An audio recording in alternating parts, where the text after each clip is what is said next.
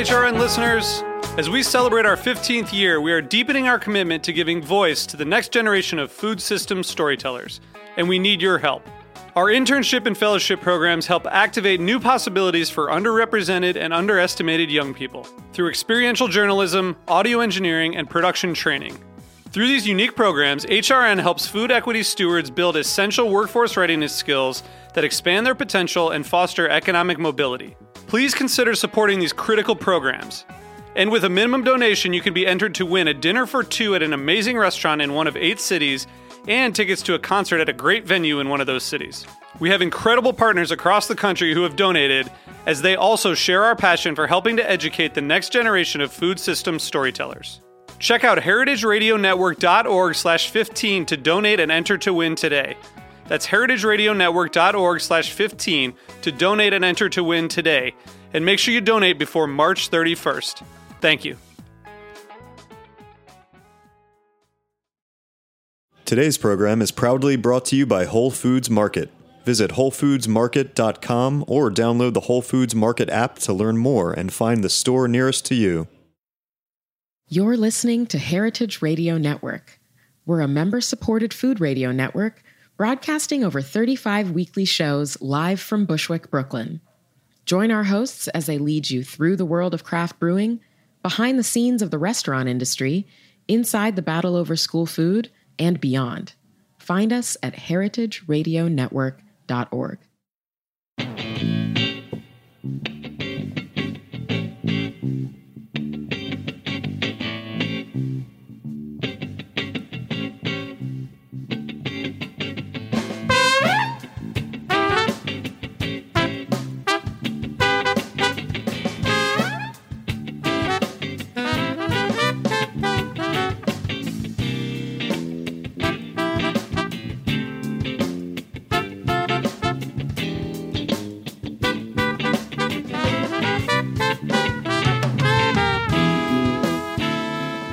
This is Sam Ben Ruby from the Grape Nation. We had an opportunity to go down to the Naples Winter Wine Festival and talk to a bunch of different winemakers.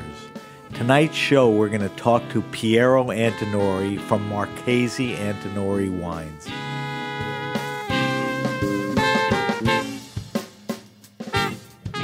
Welcome to the Grape Nation on the Heritage Radio Network, your weekly wine journey. We are at the Naples Winter Wine Festival, benefiting the Naples Children and Education Foundation. Our guest is Marquis Piero Antinori, vintner and honorary president of Marchese Antinori. Marquis Piero Antinori is the patriarch of his family's wine business in Italy, with vineyards in Umbria, Chianti, Brunello, Bolgheri, Napa, and many other places around the world. Um, Piero, along with his daughters, oversee the six century old storied family wine business. Welcome to the Grape Nation, Piero. No, thank you. I'm very pleased to be here. I'm excited to have you here.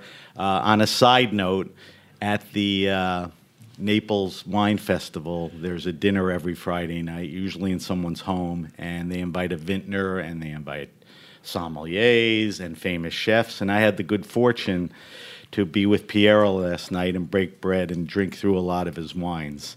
Um, so that was exciting for me, and I got to get to know you a little better. All right, so let's get started. You stepped into the family business, I think it was in the 60s. And Absolutely. the, the everything began then. But I'm going to ask you to do something that may be hard for you, and that is to talk about your family history, which is easy. The hard part is it could take days, so I need you to tell our listeners, frame the Antinori family. Well, it's a long story, as a matter of fact, and we are very proud, obviously, of this long story, which has always been associated with wine. Even if at the beginning my family was in a different type of business. There were merchants, bankers, but at a certain point, and to be precise, in at the end of the 14th century, we have a document, official document, which proves that in 1385 the family started to be really serious about producing wines, and since then. Generation after generation, and uh, you 20s know, going uh, into 26? century after century, Six? arrived until now, and yes, we have uh, a record of 20, now 27, generation of the family that have been involved in the wine business. Wow. So the 27th generation, is that your daughters? No, it's actually my my grandchildren who are starting. Oh, it's even beyond your daughter. Yes.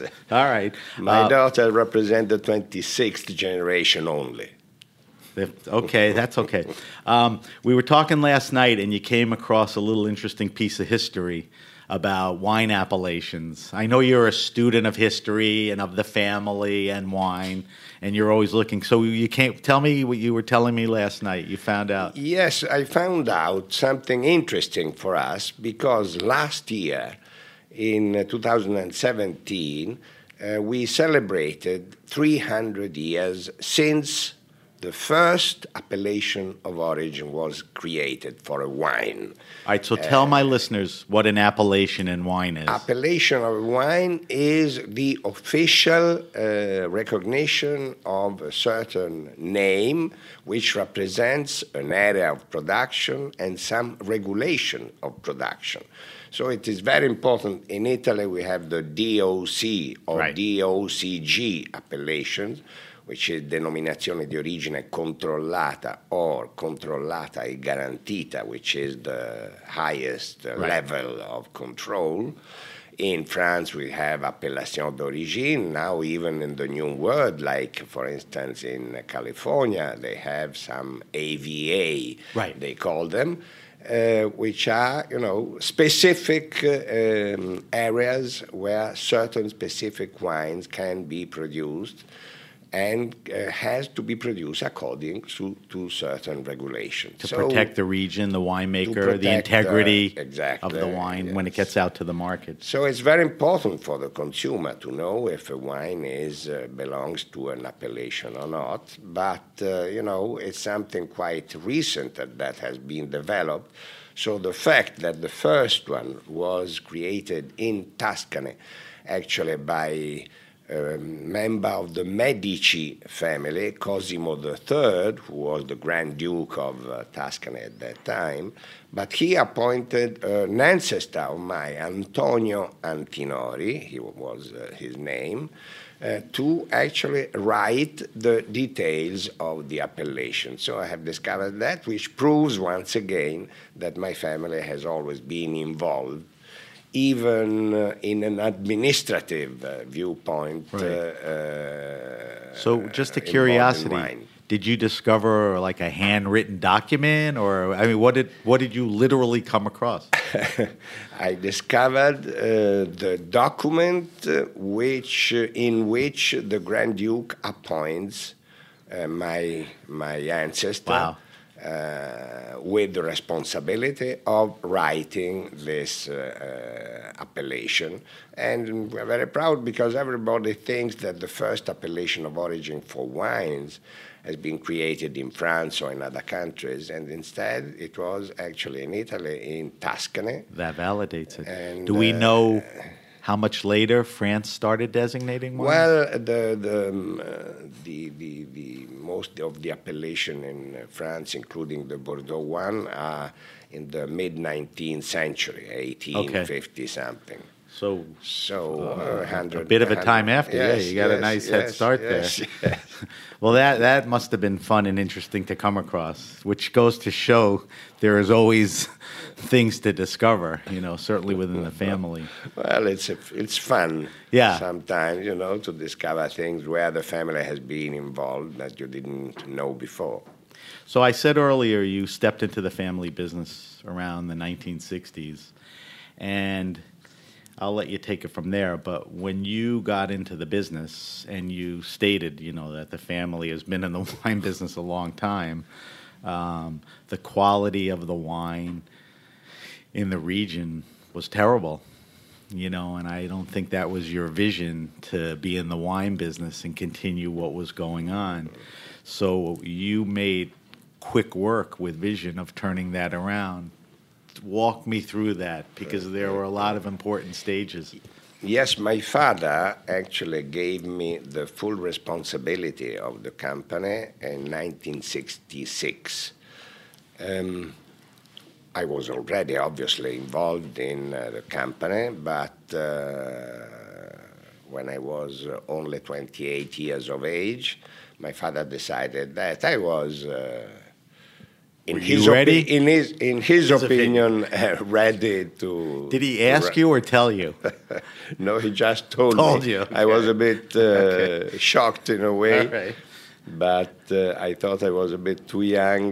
But uh, in any way, I took it uh, obviously with great enthusiasm, this responsibility. And the first thing that I found out uh, uh, was that.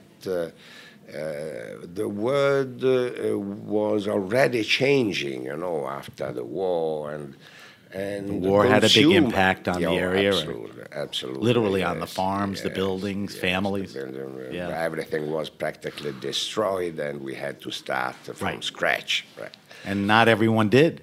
And not everyone did Right. because it was a hard work uh, and uh, it, it, it involved some risks, uh, like everything that you do.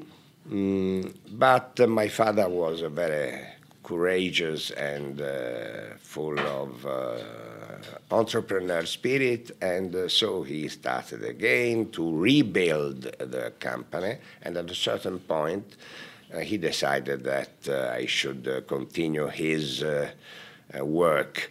And, um, mm, and as, as a matter of fact, even the consumers, when I took over, were already starting to change.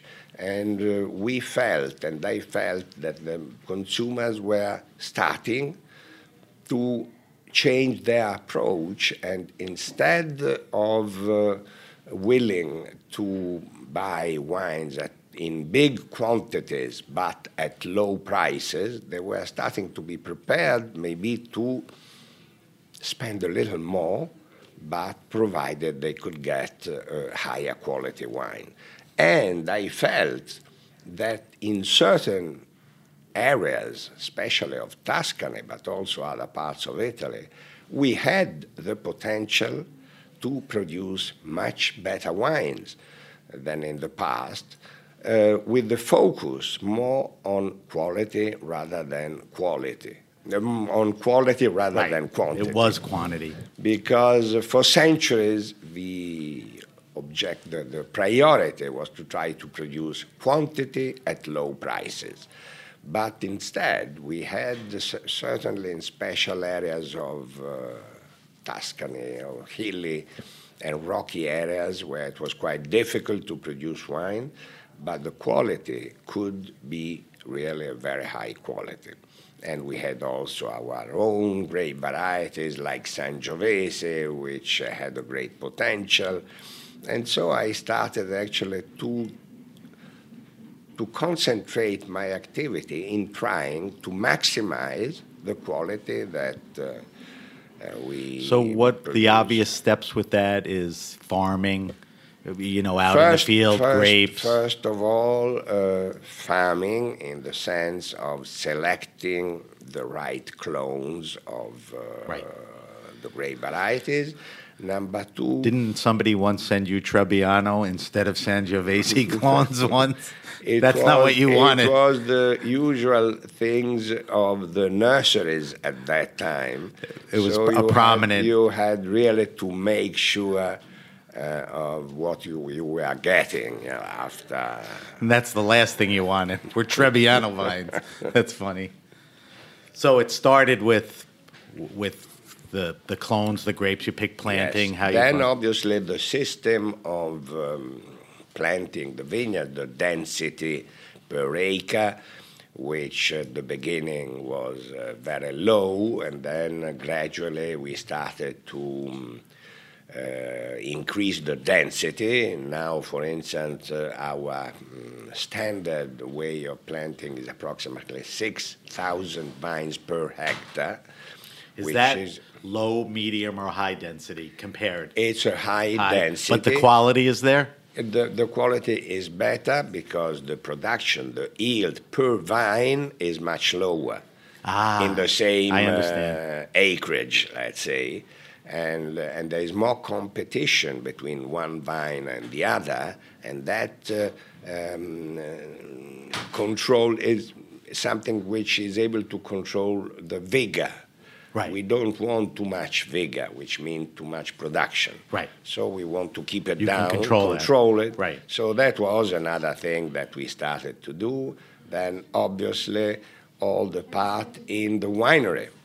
Uh, but go back for a second, because at some point the family owned property that you were go- growing grapes, but you went through an acquisition period, right, where you saw good properties available, you Yes. expanded, which became some of the greatest vineyards in the world. Yes, the fact uh, is that uh, in the past we used to act uh, like uh, producers, grape producers, but also, let's say, negociants. We used to buy grapes from some of our neighbors and friends, and uh, we had established very long uh, relationship Contracts and relationships. contact Sure. and sometimes of generations. And that was a bit our system, which I found at a certain point that it couldn't be the future of our company. And so I started to uh, follow totally another type of approach, which was actually to own our own vineyards. And now all the wines that you, we produce are all produced with grapes grown Estate in our grown, right. in our vineyards, estate grown, Right. which is uh, the only, in my opinion, the only way to ensure I the agree. high quality of the product. Because you are I- I- prepared maybe to reduce the yield per hectare, but uh, have a higher quality. You approach you approach it any way you want, seasonally, weather, yields. You know, you're not we beholden we fully control our destiny. Right. So we're talking about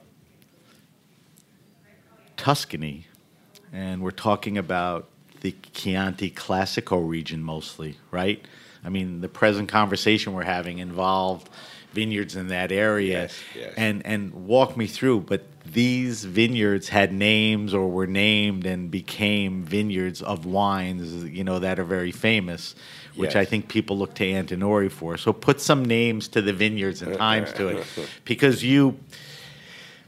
Is it fair to say you were the first Tuscan producer to really go outside of the box or the classification and not just make Sangiovese great ba- uh, Yes. wines? Tell me about that. This uh, is something which I did since the beginning because at that time the regulations for the appellation of origin, like Chianti or Chianti Classico, were mm, sort of old uh, fashioned regulation which couldn't uh, allow a producer to produce a very high quality wine because there were regulation reflecting the old mentality of quantity rather than quality. And nobody really pushed back.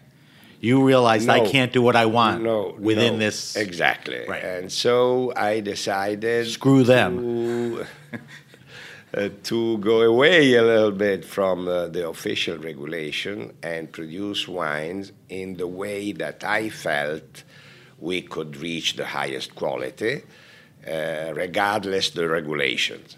The um, consequence of that was that at the beginning of the 1970s, when I started in this direction, I had to release some of our wines just with the name of the vineyard where the wine was produced, but forgetting about the official classification. You lost the classification and by we not lost abiding the by the. classification. As right. a matter of fact, the wines were classified just as table wines, which is the lowest official classification.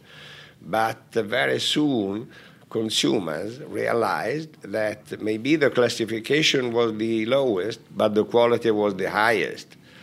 And so that, uh, you know, created also curiosity. uh, Didn't you have, weren't you challenged with an image and a marketing problem? Because now you controlled what you wanted to do, you made the wine that you wanted, you had the quality, but how do you get the message out early on? That's not a problem today. What, what do you do? early on uh, we had to to you know um, go around the Walk world bottles to uh, restaurants and where the travel. restaurant explain and although at the very beginning I must say the um, the wines were considered very controversial and uh, but very quickly and I was amazed about that very quickly uh, they created a lot of curiosity uh, worldwide and not only you know with the opinion leaders in the united states or maybe in england but even in italy and in tuscany where people were used to the old You won over your own people. and, and instead in florence and in tuscany a wine like Tignanello, for instance, who was Tignanello is the name of the of the vineyard. The first, the first wine we're talking about in the 70s was it Tinignello? Yes. Okay. Yes, absolutely. So the reference to what we're talking yes, about yes, was the Tinignello yes, vineyard and the yes. wine. The okay. first, the first Tignanello ever released was a 1970 vintage, but the first uh, vintage was actually uh, still a Chianti Classico as, as an appellation, Right. with the vineyard designation, Vigneto Tignanello. But uh, then immediately the following year, in 1971, we created the Tignanello as a wine with no, with no classification, no Right. appellation of origin, just Tignanello and with uh, grape varieties which uh, were used for Tignanello, mainly Sangiovese to keep. Because the idea for Tignanello was really to produce a different wine from the tradition, a wine with a much more modern and elegant style, but uh, keeping the basic character of a Tuscan wine, and that was given by the Sangiovese grape. Now, present vintage is back. Are it's predominantly all Sangiovese? You blend a little in the Tinignello? because the vineyard of Tignanello has always been planted with 80% Cabernet Sauvignon, a little bit of Cabernet Franc, Right. and 20% Sangiovese. So, Oh, so we continue to use the. So it's 80% coming- Cabernet. Yes. Now- no, sorry, excuse me. No, Right. no, no, no. I- you no, got me confused. No, no. It's predominantly that is, Sangiovese. It's 80% Sangiovese. Right. That's why. We'll get to the one where it's predominantly okay, Cabernet. yes. so, listen, you you had a vision, you executed it, you went out, and the product was so good, everyone you know loved it. That same decade in the '70s, towards the end, you released another wine, Solaia, right? In Yes. '78, Yes. and same idea, right? You know, quality. Same- You wanted to make the wine you wanted to make. But tell me uh, about that uh, wine. That was a different vineyard. Yes. Um, Solaia is actually the other side of the coin of Tignanello in the sense that instead of being predominantly Sangiovese, it is predominantly Cabernet Right. Sauvignon a little bit of Cabernet But that Franc. in itself was controversial to be was- making heavily that Cabernet. was sub- controversial. Right. Although, although uh, already my father in the 1920s had planted some Cabernet in the Tignanello vineyard, in the same vineyard, with very good results. And so after the war, the vineyard was abandoned during the war. But uh, my father always um, recommended me not to forget that experience, but maybe to continue it. And, uh, and so that's why I decided also to plant some Cabernet. And now, I mean, the blend, Sangiovese, Cabernet, it has become a classical blend. Well, it became such a classic, it got its own name. And we Yes. call those Super Tuscans, right? Yes, yes. Which is basically the Cabernet. The, the Cabernet, the um, vineyard designated wines, the Super Tuscan, are all coming from a specific uh, vineyard, like Tignanello, like Solaia, and others. Right. Uh, and uh, most of the time, even if the regulation has changed in the meantime uh, of Chianti, Chianti Classico, and other appellations, but most of the time they continue to have a more generic appellation, the Super Tuscans. Right. And, you know, we focused on those wines because that really is the beginning of the story, but you make a lot of Chianti. you are in Brunello, you are in Bolgheri, you make probably one of the uh, most noble white wines in Italy, Cervaro, in the Umbria region, a little south.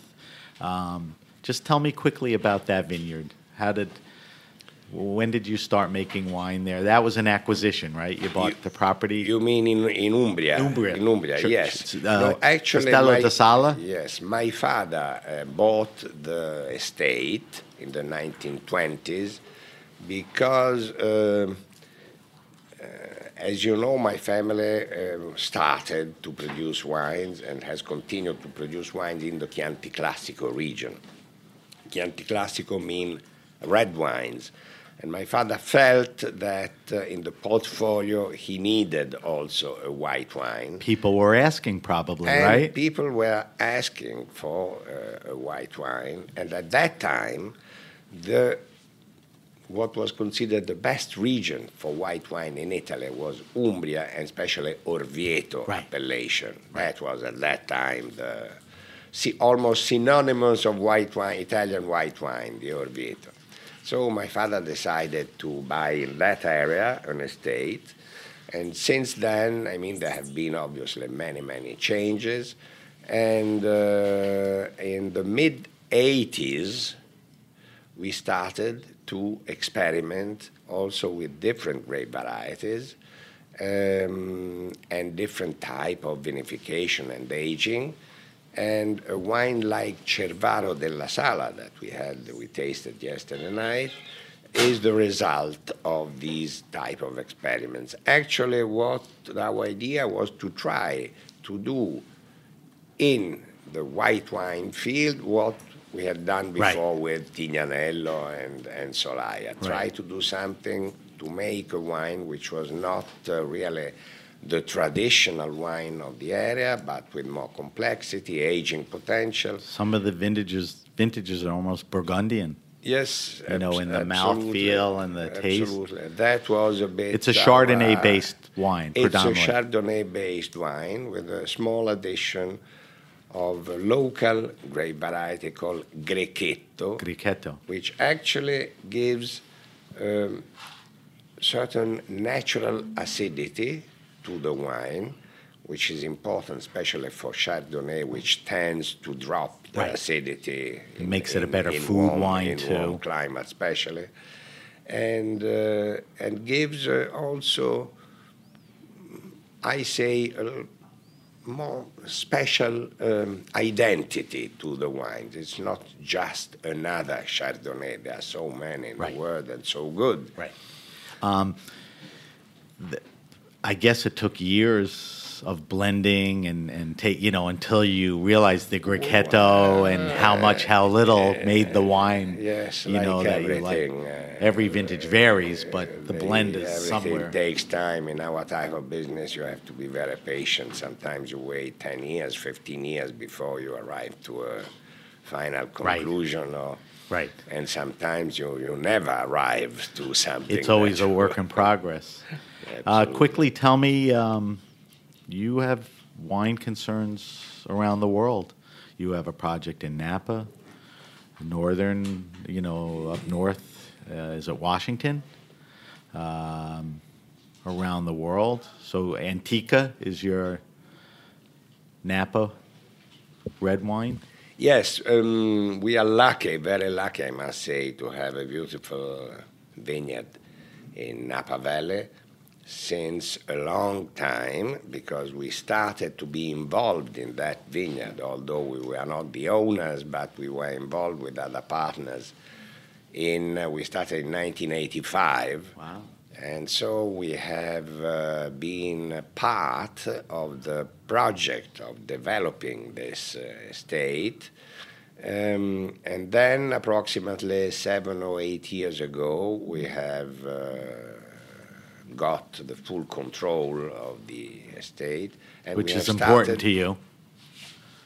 Yes, we have started uh, renovation of, uh, of the estate with uh, you know, we have removed uh, gradually most of the vineyards and replant them uh, in a different way, in what we feel it's the best way to produce the top, top quality wines in Napa Valley. It's a very exciting project. I'm you're heading over there, right? Yeah, I'm After heading over, Naples? and uh, for me, it's always very exciting to be there because yeah. I love the area. People are wonderful, and uh, so at my age now, I try also to go there and spend a little bit more time.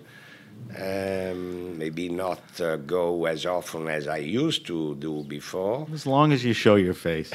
so, you know, the business is 600 years old. You've been making wines for a long time, but it seems like most of the expansion was under your guard. Is that fair to say? I think it's fair to say uh, it's not my merit, but uh, it is it just happened. The, yeah. the circumstances, because in my period, uh, especially, not only the wine consumption has gone up uh, worldwide. If you consider that, for instance, United States since a couple of years has become the largest cons- wine consuming country in the world and maybe only surpassed France, ago, right? Yes, yeah. or Italy. Yeah. Not on a per per head basis, but uh, totally. Right. I mean, uh, right. Which is a big deal anyway. I think that uh, even 10 years ago, nobody would have predicted a trend like that. But it's not only United States, but many other countries in, it's, it's uh, happening in the everywhere. world are starting to become uh, wine wine consuming countries. So the cons- the consumption is uh, going up, and at the same time, the quality, the reputation of Italian wine has gone up. Uh, There's been, you've been blessed with a lot of great vintages. so that's why I have been all always, you know, condemned to take advantage of this situation. Not for me. Um, we're talking to Piero Antinori from uh, Marchesi Antinori. I'm going to let you go soon, but before I do, I want to talk about succession with you. You've been at this a long time, and it, this is a very nice story, and I want you to tell it a little. You have three daughters that are now actively involved in the business, and that wasn't necessarily how you saw it when they were little girls. So there's a couple of nice things to note. It's a great thing to have your family in the business, and I love the fact that women are running, you know, one of the most storied and famous wineries. So tell me quickly, you know, what you and your daughters are doing and what they're doing.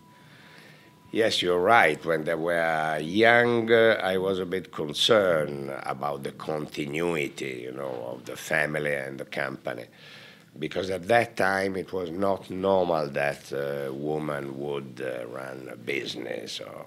Now the situation, fortunately, has changed completely, and uh, at least in Italy, I think there are more women involved in the wine business than men. So it has really. It's good there had been a revolution also in that sense, which uh, I ob- obviously welcome. Uh, yes, they are all three involved. Uh, one of them at the moment uh, uh, is living in New York uh, and she looks after the US market. And the other two are based in Florence and they, with different responsibility, they actually run the business and they allow me to do only things that I enjoy doing. Play golf? also, among I'm other joking. things. Oh, you meant business stuff. Obviously, oh, okay. I also enjoy being being involved in the in the in the business, especially the production part, the wine, the winemaking, the viticultural aspect, which I love.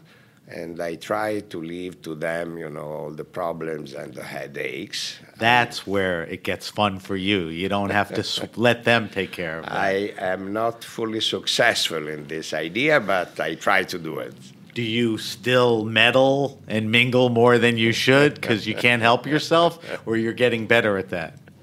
No, no, I I'm getting better. Okay, you'll get it eventually. Um, we should probably mention one other person, and that's somebody that's been an important part of Antinori, and that's Renzo Renzo Cotarella, who is now the CEO, working closely with you and your daughters. And he his background is as a winemaker. I think he's from the Umbria region, right? He is from the Umbria region. He has worked with me uh, for over 40 years It's now. a long partnership. So he is a bit uh, part uh, of the family in a way, and uh, he's not just uh, a manager. He's Right. something He's uh, part of more than that. what Antinori is. Yes, and he's very close to the family, to me, and to my daughters also. So he has also an important role of uh, transmission, you know, transferring the, because he is a bit uh, even um, for his age in the middle between me and my daughters, and he has my full confidence, but also the full confidence of my daughters. So he has a That's- very important role. That's role. important. It's almost And- like the son you didn't a- have either, too. He's But- a great uh, winemaker, and uh, he knows exactly how I feel about the style of the wines, and so You're in good hands. We discuss for hours and hours every day about the quality of the wines, about the style, about what we should do to improve the quality. And uh, so it's a very, very useful and pleasant type of relationship. It's a it's a good place to be with somebody that you've had for 40 years and your three daughters around you. Yes, I yes. mean, the business sounds like it's in good hands and the wines are so terrific. We don't want anyone screwing around with them. so that's that's great news. Um, Pierre, I want to thank you for coming on to the Grape Nation. Um, thank you for taking time out of your busy schedule. You're down here at the uh, Naples Winter Wine Festival um, donating your time and your presence and wines and all of that. So thank you for that. And I hope to make my way over to Italy and see you on your home turf if I can get that together. So thank you again and enjoy the rest of the festival. Thank you, Sam. It was a pleasure. Thank you.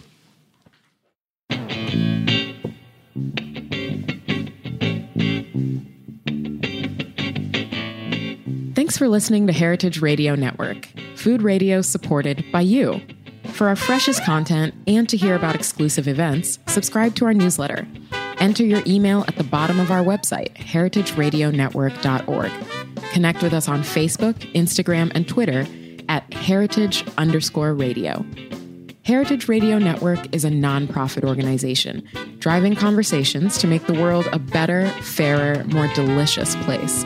And we couldn't do it without support from listeners like you.